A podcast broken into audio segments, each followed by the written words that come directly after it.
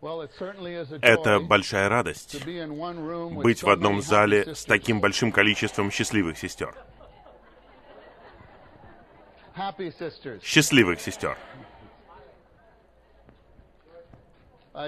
Я чувствую, что вот мы даже сейчас, после того, как мы позавтракали вместе, немного пообщались, попели немного, почитали Слово Господне вместе, мы уже воодушевлены, и мы можем идти домой и быть освежены. Мы должны делать это почаще.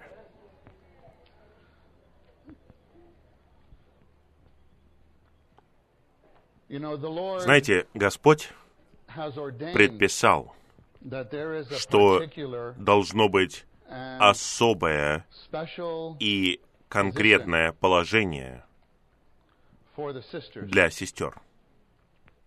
Есть особая функция для сестер, которая показана в откровении Писаний.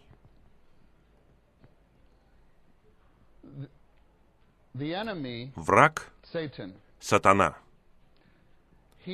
он прокрался через женщину. Вот что мы видим в третьей главе Бытия. Сатана воспользовался женщиной и нашел вход через нее. И на самом деле Павел напоминает нам об этом в своем послании к Тимофею. При этом интересно, что Господь предписал, что враг будет уничтожен через сестру, через женщину. Даже в той же самой главе, где мы видим падение, где мы видим появление змея в третьей главе Бытия. В этой же самой главе, когда Господь входит в сад и говорит с Адамом и Евой, он говорит, где ты? И потом у них общение, и он говорит что-то Адаму, он говорит что-то Еве, он говорит что-то Адаму, и потом он говорит даже со змеем. И он говорит, семя женщины, семя женщины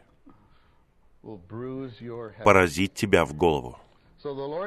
Итак, Господь предписал, что благодаря женской жизни, женской жизни, сатана будет уничтожен. И это показано во всем Писании, когда мы видим надлежащее положение в разные моменты в Писаниях, надлежащее положение женщин — это дает Господу основание победить врага. И мы знаем из первого послания Коринфянам, 10 главы, что все, что мы видим в Ветхом Завете, особенно то, что относится к детям Израиля, все является прообразом для новозаветной церкви. Поэтому даже все, что кажется просто историями, на самом деле они показывают нам принципы. И это на самом деле большой принцип. Мы недостаточно времени уделяем этому, и мы благодарим Господу за то, что у нас есть такая возможность собраться и посмотреть на эти вопросы подчеркнуть важную роль сестер. Часто Бог использует что-то в природе, чтобы показать нам духовные принципы. И в человеческой семье, в человеческой семье, все вот именно так. У отца есть своя роль, у матери есть своя роль. Но на самом деле нужно сказать, что согласно Слову, муж должен быть главой семьи но при этом на практике, в действительности, Мама, мама, без мамы не может быть семьи. На самом деле, даже отец родился через женщину. Поэтому Господь использует такую картину, чтобы показать нам кое-что. А именно то, что жизнь приходит через женщину. Жизнь приходит через женщину. И на самом деле, первая и главная функция женщин в Писании состоит в том, чтобы сохранять и поддерживать жизнь. Сохранять и поддерживать жизнь. И именно так происходит в церкви. Если сестры здоровые, церковная жизнь здоровая. Каким бы ни было состояние братьев, если сестры в поместной церкви не в здоровом состоянии, у этой церкви будут проблемы. Я думаю, когда мы собирались вот так вот в прошлый раз, мы привели такой пример, что на самом деле это пример в сообщении, которое сделал брат Ли, и он очень уместен. В человеческом теле братья подобны костям, которые предоставляют структуру. Но сестры подобны крови. Они как кровь. Что важнее? У вас может быть перелом. Может быть перелом. Но вы выживете. У вас даже могут быть множественные переломы. Но вы выживете. Но если небольшая болезнь у вас появляется в крови, все тело в опасности. Все тело в опасности. Сестры, это вы в церковной жизни. Это относится к телу в целом, и это относится к вашей поместной церкви. В каждой нашей поместной церкви есть такая функция.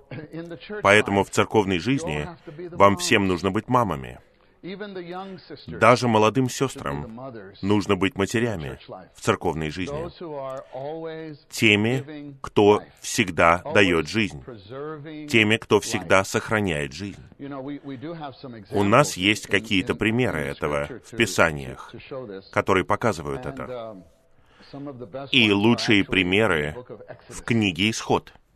В Исходе, в первой главе, вы видите, я говорю, первая и вторая главы Исхода. Вы видите двух женщин в первой главе, две женщины во второй главе, которые сыграли важную роль в истории народа Израиля, конкретно в произведении Моисея. В произведении Моисея. Мы все ценим Моисея как Спасителя, как вождя, который вывел детей Израиля из Египта.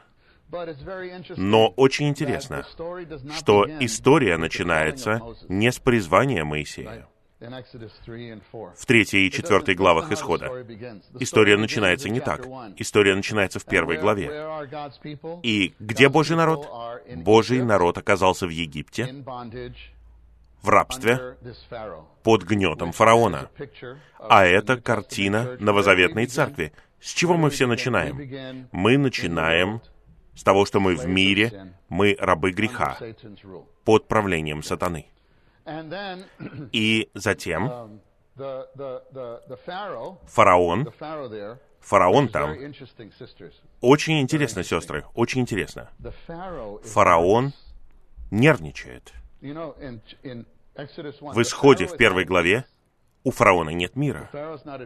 У фараона нет мира. Почему у него нет мира? Потому что у Божьих людей слишком много детей. Божьи люди растут.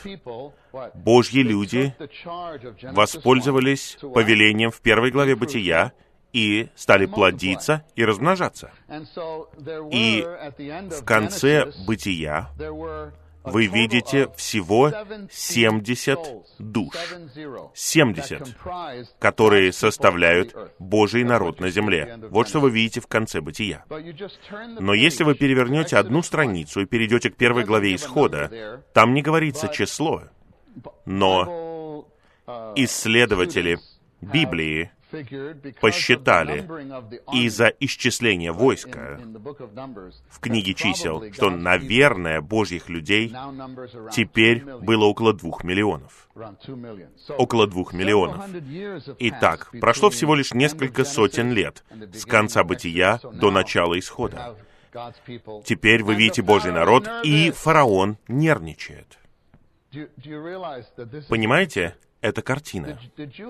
Вы когда-нибудь понимали, что сатана нервничает? Вот что раскрывает нам Писание. Вы верите в Библию, да? А Библия говорит, что все, что происходит в Ветхом Завете, это прообраз. Конечно, мы говорим о пасхальном ягненке, о Красном море, о манне. Все это прообразы. Мы говорим, что даже фараон — это картина сатаны. Но фараон нервничает. Почему? Увеличение. Увеличение. Много детей. Много детей. И тогда фараон придумывает план с двойной целью. Первая направлена к старшему поколению, вторая к молодому поколению. Старшее поколение, план в том, чтобы измотать их, чтобы они растратили свою энергию, и чтобы у них не осталось энергии для служения Иегове. Что касается молодого поколения, его план очень злой. Убивать мальчиков, младенцев. И пусть женщины растут, но что будет происходить? Они вырастут, будут вступать в брак с египтянами, и появится примесь. Все это до Моисея. Все это подготавливает нас к тому, чтобы мы встретились с Моисеем в этой книге. Кто спасает всю ситуацию?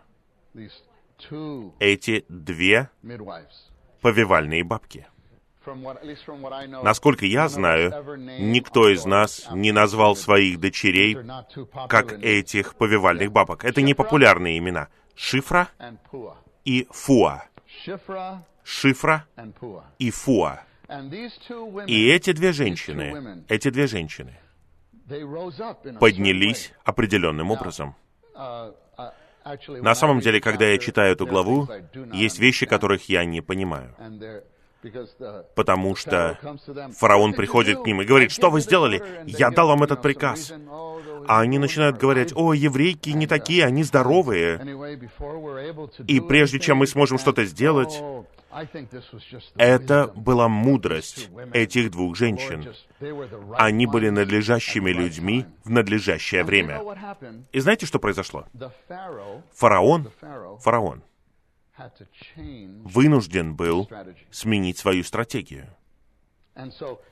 И теперь, вместо того, чтобы убивать мальчиков, потому что он говорит, я не могу ничего сделать в этой ситуации. И поэтому он поменял свой указ, что мальчиков нужно бросать в реку. И имя Моисей, я думаю, все мы это знаем, имя Моисей означает на еврейском «вытащенный», вытащенный откуда-то, то есть вытащенный из воды. Его вынули из воды.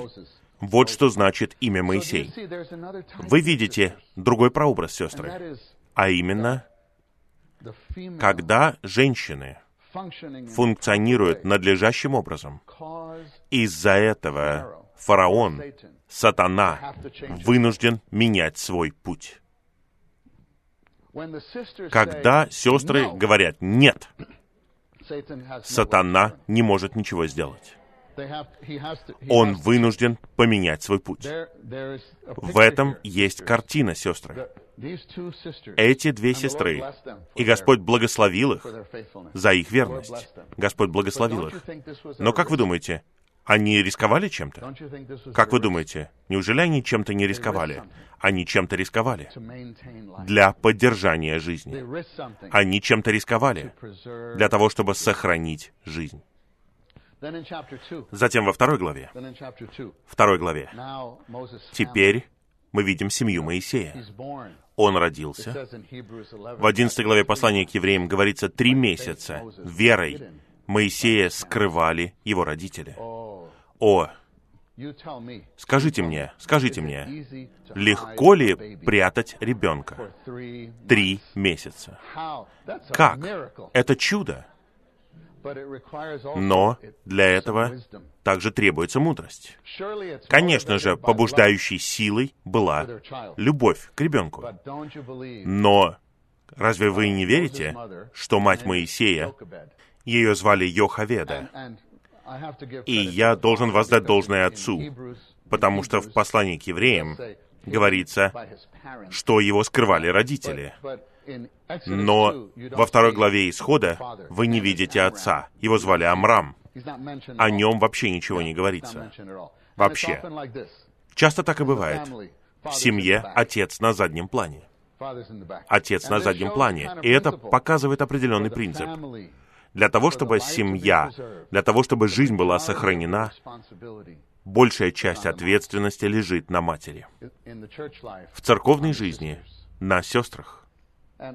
В лучшем случае соотношение 4 к 1. 4 к 1. Четыре сестры и Амрам на заднем плане. Они сохраняют Моисея. Но в конечном итоге, конечно же, Моисей был спасителем. Но помните, откуда он вышел. И затем мы видим эту чудесную историю, где Моисея положили в реку. И кто там? Дочь фараона. Дочь фараона. Еще одна женщина. Еще одна женщина, которую использовал Бог.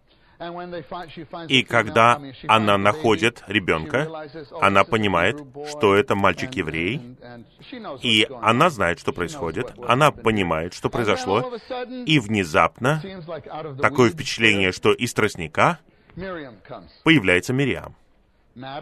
Госпожа, там не говорится, как происходил этот разговор, но мы используем освещенное воображение на какое-то время. Госпожа, вы хотите, чтобы я нашла женщину-еврейку, которая бы вскормила этого ребенка для вас? И она вроде бы говорит, отличная идея. И здесь она даже говорит, я даже дам тебе плату. И она возвращается домой с этим ребенком и говорит, мама, вот он. И за это время у них появляется больше возможностей перелить что-то в него. Итак, вы видите двух сестер. У них нет своих детей сначала. Без своих детей. Две сестры, которые заботятся о детях Божьего народа. Это показывает, что это не просто для мам.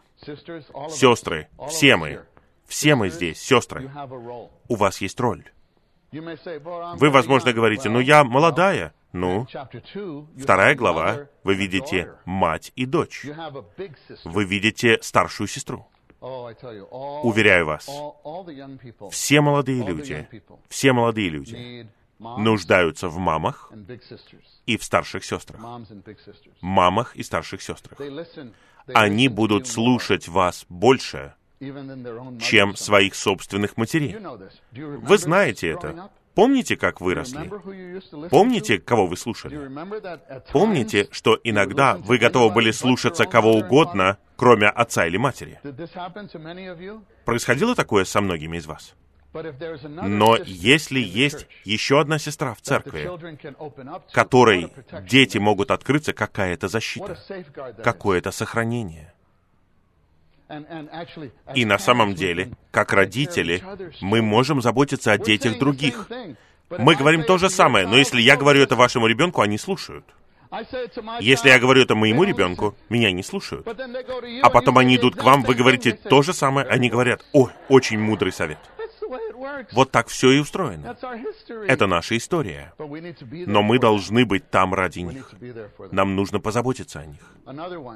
Еще одна в Писании, кто показан как тот, кто сохраняет жизнь, это Эсфирь. На самом деле, вся книга Эсфирь — это прекрасная картина. Она была воздвигнута для этого, чтобы сохранить Божьих людей. Вы знаете, какой у нее был настрой? Вы знаете эту историю. Мы преподаем это своим детям. Когда ее дядя говорит ей, «Ты должна пойти к царю, ты должна пойти», а она отвечает, «Это неподходящее время, царь должен позвать меня». И он говорит, «Ты должна решить». И в конечном итоге она говорит, «Я пойду к царю», даже несмотря на то, что он не зовет меня. И она говорит вот что в четвертой главе. Это четвертая глава, стих 16. «Если погибну, погибну». Сестра, если погибну, погибну. Как нам нужны такие настоящие эсфири в церковной жизни, которые рискуют, точно так же, как повивальные бабки, рискуют. В послании к римлянам, я забыл, мы прочитали только стихи 1 и 2 из 16 главы. Стихи 1 и 2. Я хочу показать вам стихи 3 и 4. 16 глава послания к римлянам, стихи 3 и 4. Мы не напечатали эти стихи. Здесь речь идет о Прескилле или Приске. В Новом Завете мы видим эту пару. Вы видите, да, эти стихи? Да. А, они тут есть на китайском. Ага, они дойдут и до вас. Дошли? Вот. Хорошо. Давайте прочитаем стихи 3 и 4. «Приветствуйте Приску и Акилу, моих соработников в Христе Иисусе, которые за мою жизнь подставляли собственные шеи, которых не только я благодарю, но и все церкви язычников». Мы говорили об этом раньше. В послании к римлянам, в 16 главе, мы читали стихи из этой главы. 16 глава послания к римлянам — это очень важная глава, очень важная глава относящаяся к церковной жизни. И Павел в конце этого послания, он показывает нам структуру христианской жизни и церковной жизни. И вершиной является практическая церковная жизнь. И в конце он передает приветствие. На первый взгляд это приветствие. Но, конечно же, все Писание богодухновенно. И мы видим, что ничто в Писаниях не напрасно все имеет значение. И в этой главе это очень интересно. Сколько раз, сколько раз Павел приветствует сестер. На самом деле, с самого начала, первое, кого он представляет, это Фива. Фива. И мне кажется, тут упоминается шесть сестер в этой главе. Вторая — это Приска. На самом деле, когда я рос и читал Библию, я не мог понять, кто здесь женщина, кто мужчина. Я не знал, что Приска — это сокращенная форма имени Прискила. И в одном отрывке вы читаете, говорится Прискила и Акила, в другом месте говорится Акила и Приска, и я запутывался, когда я был подростком. Потом мы узнали, ага, Приска — это женщина, Прескила. И здесь вы видите Прескила и Акила. И необычно, что в таком приветствии женщина упоминается первой. И даже это, не думайте, что это мелочь. В одном месте Лука пишет Акила и Прескила, но здесь, когда он писал Деяния, но здесь Павел пишет Приска и Акилла. Даже порядок имеет значение. Это показывает, что поскольку эта глава подчеркивает практическую церковную жизнь, для продолжения практической церковной жизни сестры играют первоочередную роль. Невозможно иметь практическую церковную жизнь без поддержки надлежащих сестер. Но я хотел бы подчеркнуть это качество в отношении Прескилы. Там говорится «моих соработников в Христе Иисусе». Это Прескила и ее муж Акила были соработниками Павла. И дальше там говорится «они за мою жизнь подставляли собственные шеи». Есть такая строчка в Писании. Женщины рискуют своей собственной жизнью и сохраняют жизнь для тела, для тела Христова. Это касается повивальных бабок, матери Моисея, дочери ее, Эсфирь, Прескила. Вы видите эту линию. Как нам нужны Эсфири и Прескилы для церковной жизни, чтобы она двигалась вперед. Сестры, я хочу отметить, главная функция сестер — это не готовить пищу для перов любви.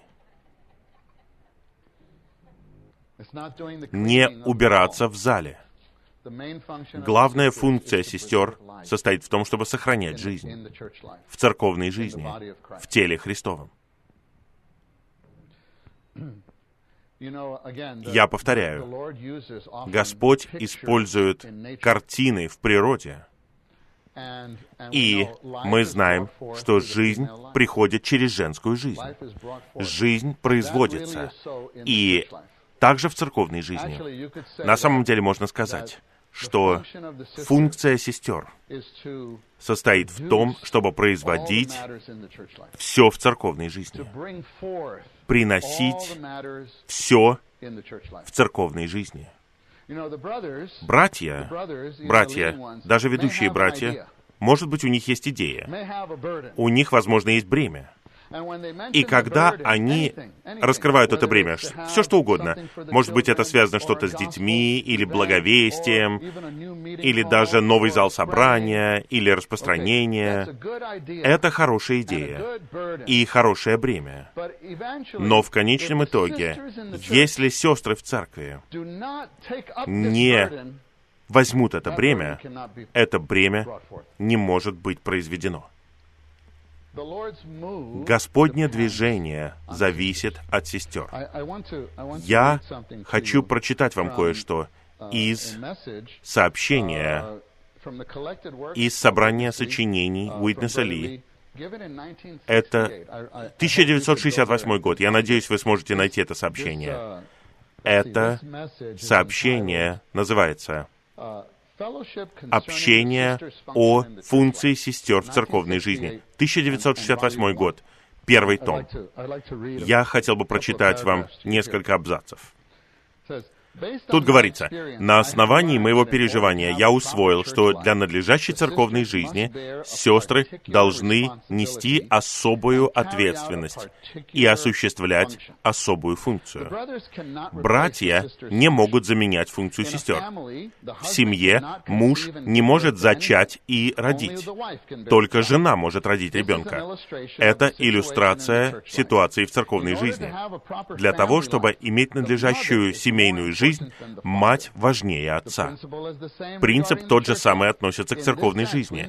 В этом смысле можно сказать, что сестры важнее братьев в церковной жизни. Чтобы церковь не старалась осуществить, и вот мы подходим к сути, если сестры не возьмут ответственность, то будет трудно что-то произвести. Но братья могут что-то начать, и они могут принять много решений. Но будет ли что-то зачато и осуществлено, больше зависит от сестер. Если сестры молчат и дремлют по отношению к чему угодно в церковной жизни, результат вряд ли будет хорошим. Что касается благовествования, может показаться, что ответственность должны нести только братья. Но если сестры не возьмут эту ответственность, тогда церкви будет трудно родить благовествование. Для того, чтобы родить распространение в благовествовании, сестры должны нести ответственность. Даже что касается служения слова, отметьте это. Хотя братья преподносят слово, если сестры не возьмут бремя и не будут нести ответственность и не будут молиться за служение, тогда трудно родить служение. Однако, если сестры несут ответственность в духе и стоят со служащим братом и молятся против любых нападок врага, это даст богатое рождение служению. Все, связанное с жизнью в поместной церкви, должно быть зачато в кавычках и произведено сестрами. Сестры, уверяю вас, что касается последнего пункта, я свидетельствую об этом. И я в большой степени ценю. Есть группы сестер, а мы Некоторые из нас по устроению Господа, наша функция состоит в том, чтобы путешествовать в разные города и преподносить Слово. Уверяю вас, эти сестры спрашивают наше расписание. Они хотят знать. И они молятся за наши поездки и о многих деталях. Они молятся о нашем здоровье, они молятся за семьи, они молятся за бремя, они молятся за то место, куда мы едем. Уверяю вас, если бы этого не было бы, мы не могли бы стоять. Мы не могли бы двигаться вперед. Как я ценю, на самом деле, уверяю вас, у меня есть две группы сестер, которые всегда спрашивают. И многие братья-соработники, за ними есть группы сестер, которые молятся детально о служении Слова. Без этого у нас нет покрытия. Нет покрытия. Как мы жаждем, жаждем молитв сестер в этой функции. Понимаете ли вы, что даже в служении Слова у вас есть особая роль? Без вашего участия был бы недостаток и в поместной церкви, и в работе служения. Сестры, я надеюсь, что вы воспримете это очень серьезно. Я хотел бы коротко дать может быть четыре принципа, четыре положения. Как сестры или с одной стороны, как сестра, но мы надеемся, что будут группы сестер, которые будут служить вместе в каждой поместной церкви. Как сестры могут осуществлять эту ответственность и производить что-то в церковной жизни? Просто четыре положения. Первое — это любовь. Другими словами, вы видите, особенно в Новом Завете, именно сестры первыми изливаются на Господа. Они любят Господа. Они любят Господа даже своим существом и своим имуществом. Вы видите много таких. Да, есть много Марий в Новом Завете, которые показывают нам это. Есть Мария, мать Иисуса, есть Мария Магдалина, есть другая Мария, жена Клеопы. О ней говорится в Евангелии от Иоанна в 19 главе. Она у креста. Очень интересно, у креста, когда Господь был распят. Видите, даже там четыре сестры и один брат. Братья испугались, потому что их жизнь была под угрозой. Но разве жизнь этих сестер не была под угрозой из-за того, что они были связаны с этим человеком? Но они там были, сестры. А кто пришел к могиле? Сестры. Братья пришли позже. Почему? Потому что сестры сказали им. А если бы не сказали, они бы так и остались там. Вечером, помните эту знаменитую историю? Кто изливает мира? Сестра. Сестры, я думаю, у нас есть эта действительность во многих поместных церквях. Сестры первыми любят Господа. Сестры, наша любовь к Господу должна обновляться каждый день. Она должна быть свежей каждый день. Мы поговорим об этом подробнее на следующем собрании. Второй момент, который следует за этим. Мы говорили немного об этом. Чтобы быть таким человеком, который производит жизнь, требуется жертва. И никто не жертвует больше, чем мать. Мы знаем, что предписание состояло в том, что дети рождаются в боли. Это доля женской жизни. Жизнь производится через боль. И это картина. Это картина. Боль, эти родовые муки, не заканчиваются, когда ребенок рождается. На самом деле, многие из вас, у кого есть дети, подростки или старше, вы знаете, что эти родовые муки продолжаются, потому что вы производите кого-то, вы производите надлежащего человека.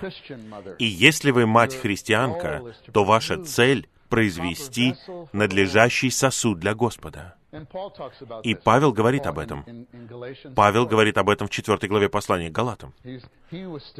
Он мучается родами. Сестры, это наша функция — мучиться родами ради других, особенно ради молодых, особенно ради новичков.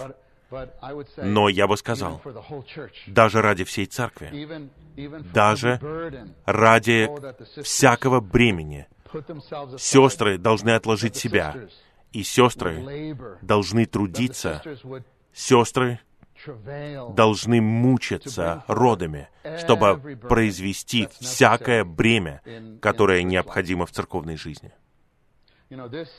Это требует определенной сокрушенности. Это требует креста.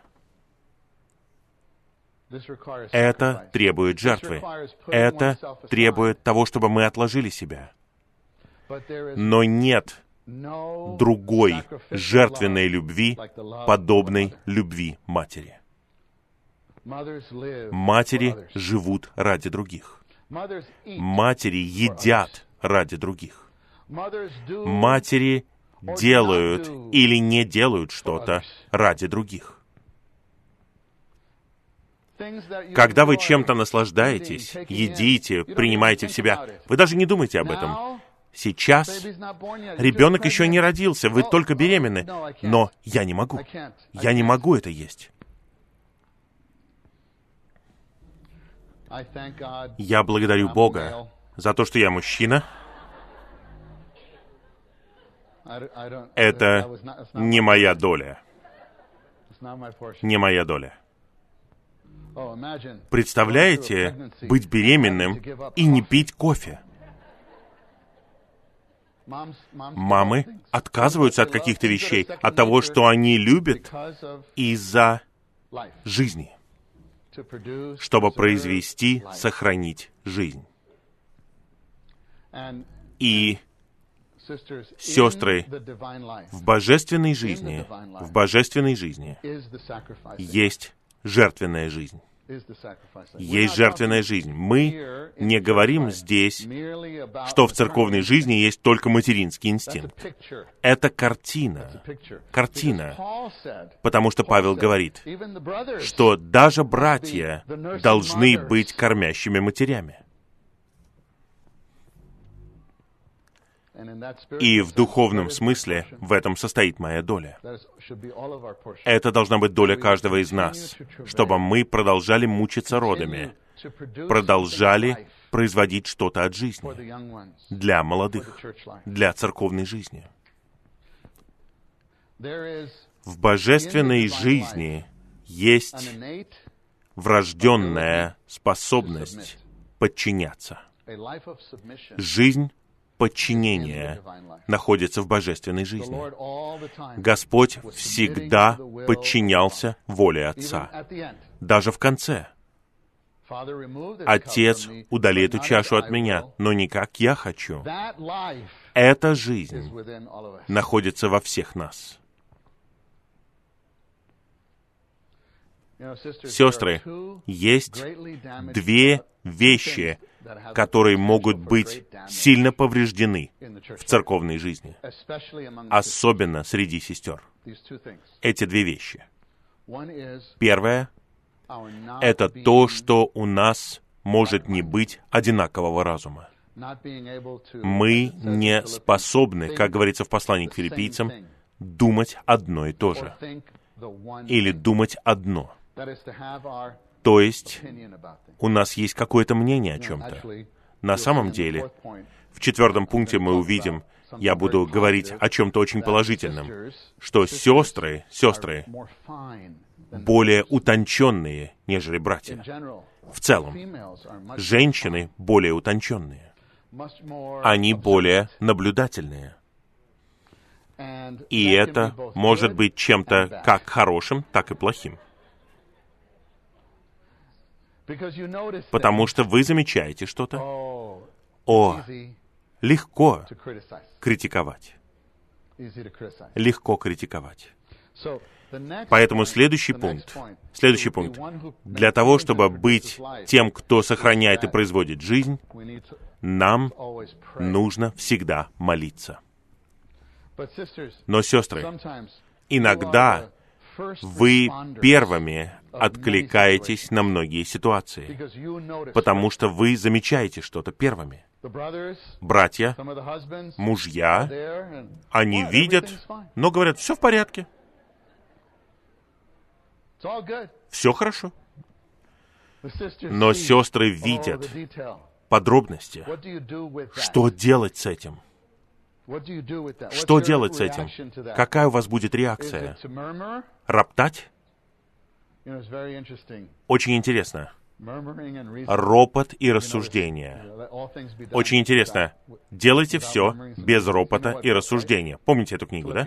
Послание к филиппийцам. Послание к филиппийцам, вторая глава. Во второй главе послания к филиппийцам, в начале, Павел um, uh, умоляет филиппийцев, о, если есть какое-нибудь общение духа, если есть какое-нибудь сострадание, пожалуйста, думайте одно. Думайте одно и то же. И может показаться, что он обращается ко всем в целом. Думайте одно и то же. Имейте ту же мысль, что в Христе. И затем во второй главе послания к филиппийцам он говорит, как Господь опустошил себя. Он смирил себя и пошел путем креста. И тогда Бог превознес его выше всего. И потом там говорится, Бог действует в вас. Он производит и желания, и действия для своей отрады. Что это означает? Он работает в вас, Он действует в вас, чтобы вы жили такой же жизнью, чтобы вы жили такой же жизнью, чтобы у вас был разум Христа. И потом там говорится, все делайте без ропота и рассуждений. Потом он пишет дальше, и перед тем, как закончить послание, помните это письмо, и каким-то образом Павел словно почувствовал, этого недостаточно. Мне нужно кое-что сказать о сестрах, упомянуть их по имени. Есть две сестры, которые были его соработницами, как Прескила. Они не могли мыслить одно и то же. Поэтому мне так кажется, я не могу сказать наверняка, но мне так кажется, что Павел надеялся, что то, что он сказал во второй главе, этого будет достаточно. И когда он пишет, у него возникает это чувство помазания. Ну, наверное, лучше быть более конкретным. И возможно, что это послание было прочитано всем святым. Прочитано всем святым. Возможно, его прочитал всем брат-тюремщик. Помните тот брат, который в 16 главе Деяний? Он был был тюремщиком, они были в колодках, в тюрьме, и он был спасен, весь его дом. Возможно, он стал ведущим братом в этой церкви. И еще до спасения его дома была спасена Лидия. и весь ее дом. Вот два дома. И позднее Павел пишет им, и, возможно, брат читает это письмо. О, представьте себе, представьте себе, вы читаете, и он говорит, о, мыслите одно и то же, и все говорят «Аминь». О, это очень хорошо. И потом он доходит до этого места и говорит, «О, увещеваю Пифию и Мариэлу, пожалуйста, мыслите одно и то же».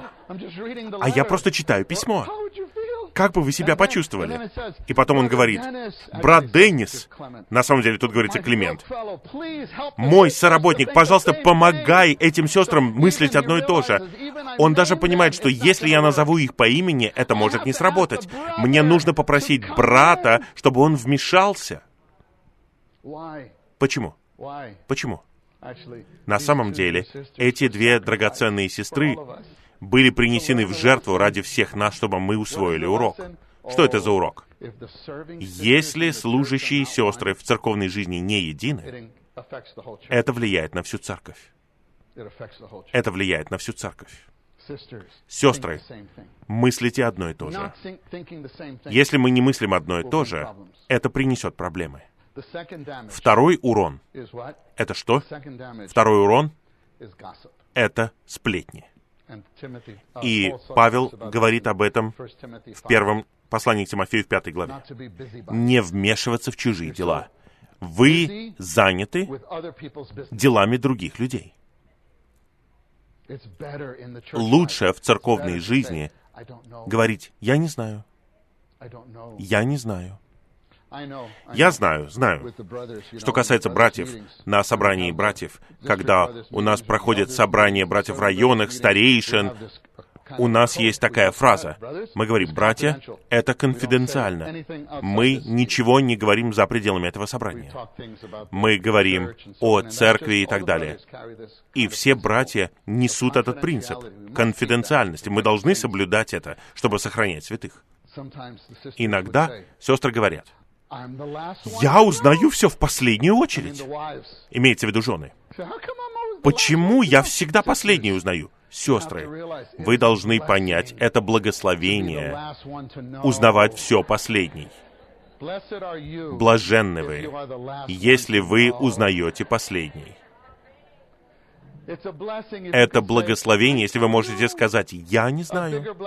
И еще большее благословение сказать «меня это не беспокоит». Я не знаю, и меня это не беспокоит. Конечно же, если кто-то спрашивает вас что-то, если вы знаете, тогда вы не можете сказать «я не знаю». Поэтому лучше не знать. Постарайтесь не знать. И когда к вам что-то приходит, просто молитесь. Поддерживайте жертву. Поддерживайте подчинение. Поскольку если сестра что-то видит, и у нее нет рефлекса молиться, то легко говорить или критиковать братьев. Братья на самом деле нуждаются в вашем покрытии. Я дам вам еще последний пункт. Я объясню его, но я хочу сказать вот что. Функция сестры — быть солью, приправлять братьев, приправлять общение братьев. Уверяю вас, даже на этой конференции, вот один день, у нас возникает идея, давайте соберем сестер. О, если вы все предоставите братьям, тогда весь этот день будет в полном хаосе. Катастрофа. Но тут приходят сестры и говорят, братья, а вы подумали вот об этом? О, о, точно, точно, хорошо, хорошо, да, да, да. Уверяю вас, если бы у нас не было сестер, которые бы все время говорили, «Братья, а вы подумали об этом?» Уверяю вас, мы шли бы не в том направлении, у нас не было бы пищи, или пища была бы на улице. Было бы много всего. Но мы еще до перерыва не дошли, посмотрим, как у нас все пройдет. Но многое, многое даже когда мы касаемся бремени заботы о детях и молодых людях, даже мы проводим какую-то конференцию или выезд, или благовестнический выезд, уверяю вас, утонченность сестер. Они говорят, а куда вы движетесь в благовестии? Вы подумали о безопасности? О, сестры очень чувствительны. Вы подумали о безопасности? Как вы перевезете всех молодых людей вот в это место. Братья, да, ага. Мы даже не думали об этом. Уверяю вас, сестры, вы даете вкус церковной жизни.